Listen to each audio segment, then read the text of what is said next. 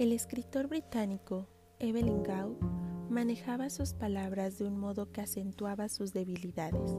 Finalmente, se convirtió al cristianismo, pero la lucha seguía. Un día, una mujer le preguntó, Señor Gao, ¿cómo puede comportarse así y seguir llamándose cristiano? Él respondió, Señora, créame, si no fuera por mi religión, difícilmente parecería un ser humano. Gao experimentaba la lucha interna que describió el apóstol Pablo. El querer el bien está en mí, pero no el hacerlo. Romanos 7:18. También dice, sabemos que la ley es espiritual, pero yo soy un simple ser carnal. Versículo 14. Luego explica, porque según el hombre interior, me deleito en la ley de Dios, pero veo otra ley en mis miembros. ¿Quién me librará de este cuerpo de muerte?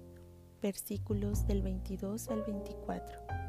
Finalmente responde exultante, gracias a Dios, la respuesta está en Jesucristo nuestro Señor. Versículo 25. Cuando ponemos nuestra fe en Cristo, reconociendo nuestro pecado y la necesidad de un Salvador, nos convertimos de inmediato en una nueva creación, aunque el crecimiento espiritual dura toda la vida. Como señala el apóstol Juan, ahora somos hijos de Dios y aún no se ha manifestado lo que hemos de ser, pero cuando Él se manifieste, seremos semejantes a Él. Primera de Juan 3:2. Señor, hazme cada día más semejante a ti.